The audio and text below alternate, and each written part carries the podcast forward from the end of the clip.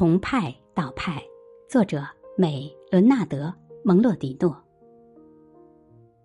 我父亲有一次和我谈起他在布痕瓦尔德集中营的同事狱友，那个人瘦骨嶙峋，学过算术，他可以根据别人听到派时的想法，判断出对方是什么样的人。对数学家而言，他是圆的周长同直径之间的比值。如果问我父亲，他只上过七年级，他会说派是里面夹着苹果的面包。有一天，学习过数学的室友不顾他们之间的鸿沟，给我父亲出了一道数学题。我父亲想了好几天，还是无法解答。当他再见到这个狱友的时候，他向这个人求教解题方法。这个人不愿意说，让我父亲自己找出答案。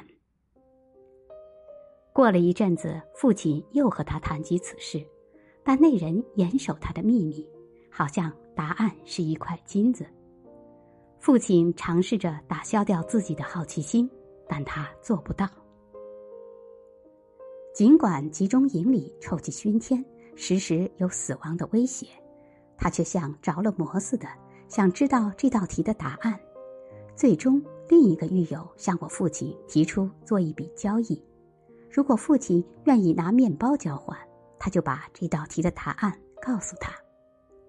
我并不清楚父亲当时的体重是多少，但在美军把他解救出来时，他只有三十八点五六千克重。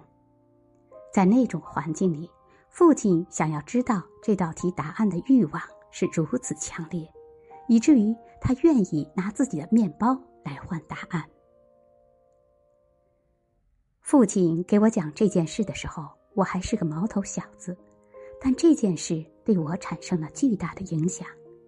那时，父亲的家人都已过世，他的财产也被没收，他食不果腹，憔悴不堪，却遭到殴打。